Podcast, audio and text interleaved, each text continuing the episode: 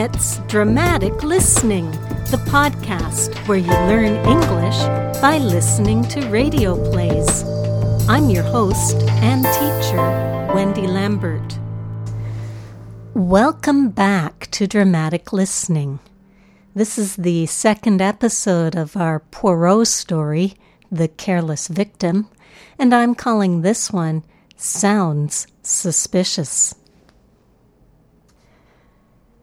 Dramatic listening radio plays are serialized.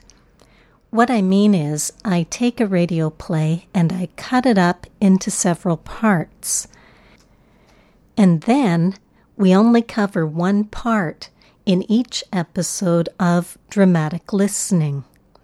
So if this is your first time listening to Poirot and the case of the careless victim, then you should go back to episode 75 and start at the beginning of the story.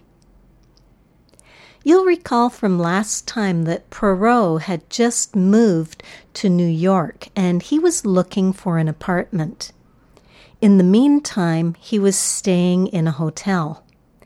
He helped an older woman open the door to her hotel room and they found a body inside. After questioning her and looking around the room, Poirot determined that the murder had not taken place in that room. This was just the place where the murderer had dumped the body. Poirot wants to take the elevator down to the hotel lobby to meet the police. While waiting for the elevator, he explains to Miss Fletcher how he knows her room was not the actual crime scene. At this point in the investigation, everyone is a suspect, even the elevator man. He's able to offer an explanation for his whereabouts, but, well, I'll let you decide if you believe him or not. We'll listen to scene three shortly, but first we have 12 new words to learn. If you want to read along, you want to see those new words and the radio play transcript, then you could listen to dramatic listening on the podcast Source app. In that way, you'd be able to get the bonus PDF as well. And just a reminder that these words are all posted on Quizlet. So if you're a Chinese speaker, you could learn these words with English, Chinese flashcards and games at www.dramaticlistening.com slash Quizlet. Okay, key words. Our first word is sheltered and we're looking at it as a passive verb. So to be sheltered means to be protected, protected from harm, perhaps from the weather, perhaps from any social harm that could happen to you outside. So to be sheltered, zhedang in Chinese, uh, could mean to be given a place to stay and taken care of by someone. Bei Rongliu. The hikers found a cave where they were sheltered from the storm. Sheltered. Word number two, repose. Repose is a very formal way to say lie down, rest. Tangxia or 是休息. The painting was of a man reposed on the sofa. So there's a man lying on a sofa. Repose. Word number three polish. Polish means to rub something with a cloth and make it shine. 擦亮 or mo guang. You really should polish those shoes and make them shine. They're looking old. Polish. Word number four disarranged. If something is arranged, it's in a tidy, neat order.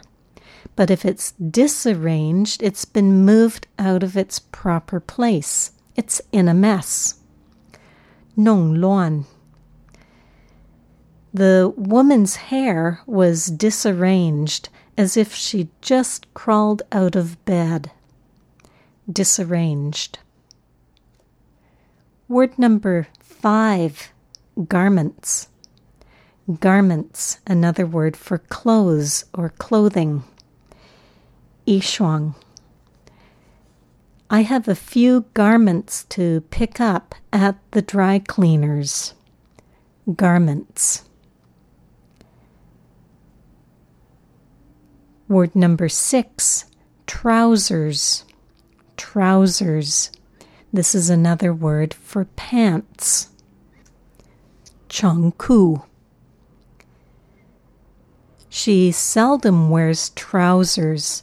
She usually wears a dress. Trousers. Word number seven trace. Here we're using trace as a noun, and when it's a noun, it means a little bit that got left behind, a trace, si or hunji. There's a trace of blood on the carpet. Trace.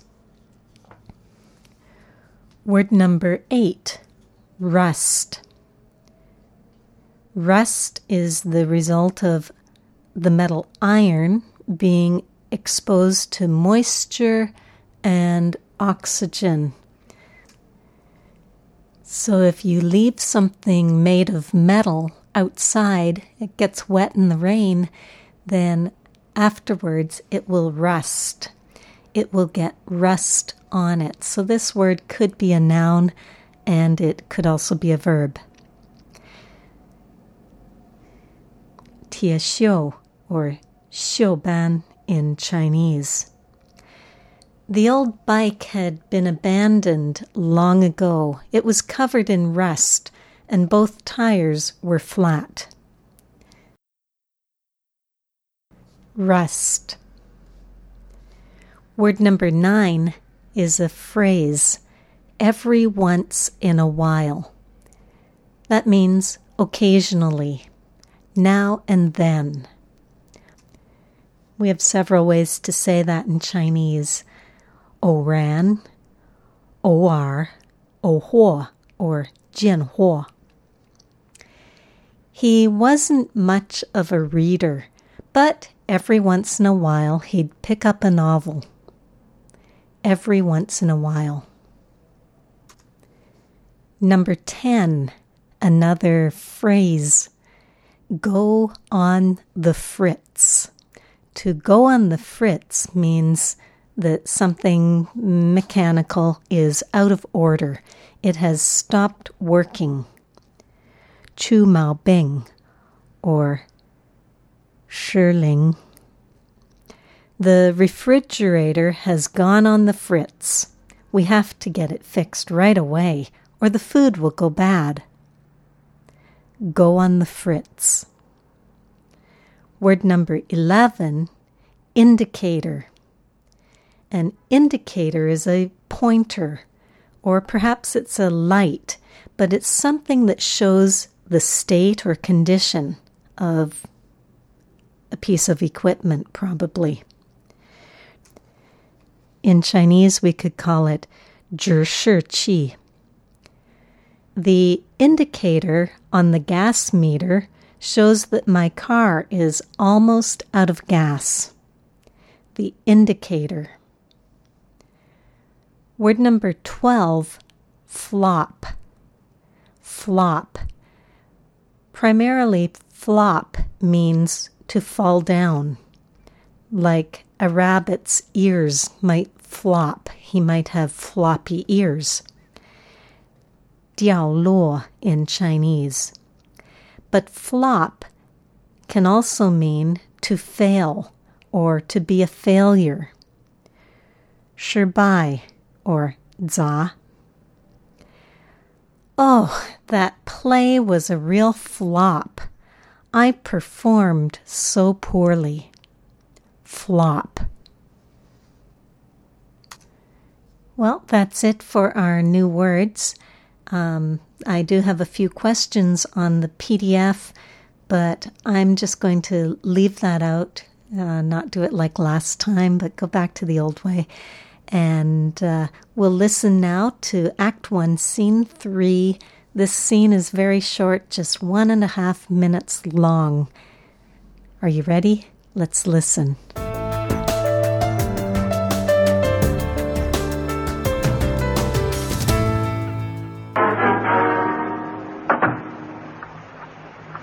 Right, Mr. Poirot. Now that you've got the corpse safely locked in my room and us outside, what am I supposed to do? Sleep in the fire escape? I do not think that will be necessary, mademoiselle. You are coming with me to the lobby where we shall wait for my friend, Inspector Stevens. He will see that you are comfortably sheltered for the night. Oh. Uh, tell me, Mr. Poirot, how did you figure out that the murder took place upstairs? Is it not apparent, Miss Fletcher? Uh, please to squeeze the bell for the elevator. I look out of your window and observe the fire escapes. And what do I find? Everywhere the dust reposes peacefully. Well, naturally. The help is too busy to polish fire escapes. Ah, mademoiselle, but on one stairway, the one leading up from your window, all is disarranged. There is a broad, clear path through the dust, and it is precisely the width of a human body.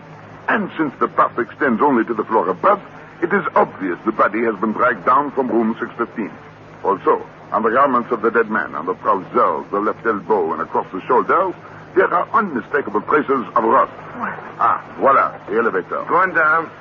Monsieur, will you be good enough to explain why you were so long in arriving? Huh? Oh, uh, it's this old car. Every once in a while it goes on a fritz. Comment? On the free? Uh, out of order. Yeah, it got stuck on the ninth. You have been on the ninth floor all this time? Yeah, that's right. That is difficult to believe. Why? Because the indicator has been pointing to the basement. Ah, that indicator. As soon as anything goes wrong, it flops. I am not so sure that is true of the indicator. But unquestionably, monsieur, it is true of the too clever murder. As soon as anything goes wrong, it flops.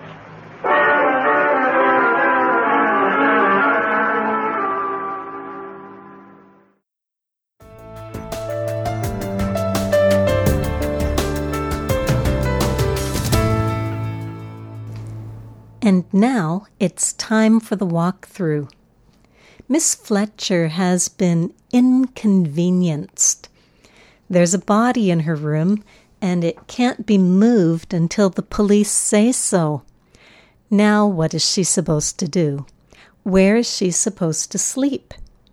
She sarcastically suggests that maybe she should sleep on the fire escape, the stairs on the outside of the building. Poirot tells her not to worry. The police will find her a place to stay. She will be sheltered for the night. Being sheltered means being protected from the weather and from any other kind of danger. So, zhidang in Chinese, or she'll be given a place to stay. Bei Rong Liu. She asks Poirot how he figured out that the murder took place upstairs. Poirot thought it was obvious. It was obvious to him, so he thinks everyone can easily see it. They're at the elevator and he tells her to push the button. He says, squeeze the button. This sounds funny in English. The collocation isn't right. It's probably a carryover from his first language, French. He explains that he looked at the fire escape outside her window and noticed that it was dusty. He says, The dust reposes peacefully, Tangxia. In English, the word repose is very formal. He should have said lie. The dust lies undisturbed. No one has washed the fire escape stairs for some time. Miss Fletcher thinks, well, yeah, that's normal. Who has time to polish the fire escape? Who has time to rub the stairs with a cloth and make them shine? Ca Liang or Mo Guang. There are more important cleaning jobs to do. Poirot then tells her he noticed that the stairs leading upstairs had been used. The dust was disarranged. It was moved out of its proper place. It was in a mess. Nong Luan. It has been disturbed, moved from its natural place. So, what he saw was a path through the dust. Something had been dragged either up or down the stairs. The path was as wide as a person, a body. The path through the dust only went up to the next floor, and the body was in her room, so he knew the body had been dragged from the floor above down to her room. He also looked at the body in her room and noticed that the garments, his clothes, ishang, his trousers, his pants, changku, and his jacket had traces a little bit traces of rust on them. A trace is that little bit that got left behind. Si or hunji. And rust is that brown coating that you might see on iron after it's been left outside. Tiexiu. So he saw traces of rust, tiexiu de hunji, on the dead man's clothes. Poirot, Jui Dao, Shiti, Chuan de Yifu Sheng, Tia Tiexiu. The elevator finally arrives, and there's an attendant inside. His job is to operate the elevator.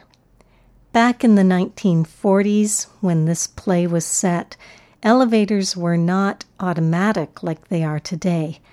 Poirot asked this man what took him so long? The man answers, Oh, it's this old car. Every once in a while, it goes on the fritz. A box that transports people or things is called a car, just like a train car. So the elevator is also called a car. So he says, This is an old car, this is an old elevator. And every once in a while, sometimes, occasionally, now and then, Oran, it doesn't work quite right. It goes on the fritz. It stops working, it's out of order. Chu Mao Bing. Sometimes it breaks. Poirot doesn't know this phrase, on the fritz, because it's slang. He asks in French, Comment? Which means what? What's that mean? Miss Fletcher gives him the more formal way of saying it. It's out of order, she says, and he understands. The elevator attendant says he was stuck on the ninth floor. Poirot says that's hard to believe because the indicator, the pointer that shows which floor the elevator's on now, 指示器, showed that he was in the basement all that time. The elevator attendant tells him, You can't trust the indicator. When the elevator breaks, the indicator flops. Diao It falls down and points to the basement, no matter where the elevator car actually is. Poirot clearly states that he doesn't know if he should believe this explanation or not. But he says it is true of other things. As soon as one little thing goes wrong, everything flops. This is the other meaning of flop. Everything fails. Sure by. And this, he says, is true of a clever murder, too. Poirot is saying the killer's whole plan will fail. Sherbai, or za. And he'll get caught. So if the elevator man is involved in the murder, this is meant to scare him. Poirot is just waiting for the murderer to slip up, to make one little mistake, and then his whole plan will flop. Well, that's it for the walkthrough. Let's listen again to Act 1, Scene 3.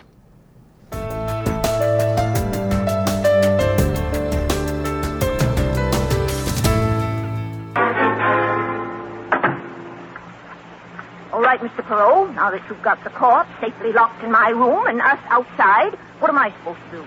Sleep in the fire escape? I do not think that will be necessary, mademoiselle. You are coming with me to the lobby where we shall wait for my friend, Inspector Stevens. He will see that you are comfortably sheltered for the night. Oh. Uh, tell me, Mr. Poirot, how'd you figure out that the murder took place upstairs? Is it not apparent, Miss Fletcher? Uh, please to squeeze the bell for the elevator. I look out of your window and observe the fire escapes. And what do I find? Everywhere the dust reposes peacefully. Well, naturally. The help is too busy to polish fire escapes. Ah, mademoiselle, but on one stairway, the one leading up from your window, all is disarranged. There is a broad, clear path through the dust, and it is precisely the width of a human body. And since the path extends only to the floor above, it is obvious the body has been dragged down from room 615. Also, on the garments of the dead man, on the trousers, the left elbow, and across the shoulders, there are unmistakable traces of rust. Ah, voila, the elevator. Going down. Monsieur, will you be good enough to explain why you were so long in arriving? Huh? Oh, uh, it's this old car. Every once in a while it goes on a fritz. Comment? On the free? Uh, out of order. Yeah, it got stuck on the ninth. You have been on the ninth floor all this time? Yeah, that's right. That is difficult to believe. Why? Because the indicator has been pointing to the basement. Ah, that indicator. As soon as anything goes wrong, it flops. I am not so sure that is true of the indicator. But unquestionably, monsieur, it is true of the too clever murder. As soon as anything goes wrong, it flops.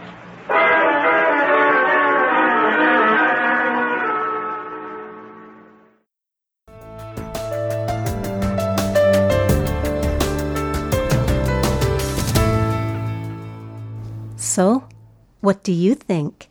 Is the elevator attendant the murderer? Was he really on the ninth floor? Or was he in the basement? Or maybe he sent the elevator down to the basement and he was really in the room above Miss Fletcher's. Of course, he was able to explain the problem with the indicator. But do you believe him? Please leave your comment below the show notes at www.dramaticlistening.com slash DL078 or on my Facebook page at facebook.com slash dramatic listening. I would love to hear from you. And if you're enjoying dramatic listening, please leave a review on iTunes. It would help other people find the podcast and also be a great encouragement to me.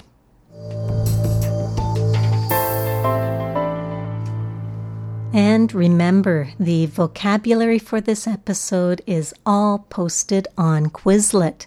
So if you're a Chinese speaker, you could learn these words with English Chinese flashcards and games at www.dramaticlistening.com slash Quizlet. And if you want the bonus PDF I mentioned at the beginning, then listen to Dramatic Listening on the Podcast Source app. You can find that on the Apple App Store, the Google Play, the Amazon App Store, and the Windows App Store.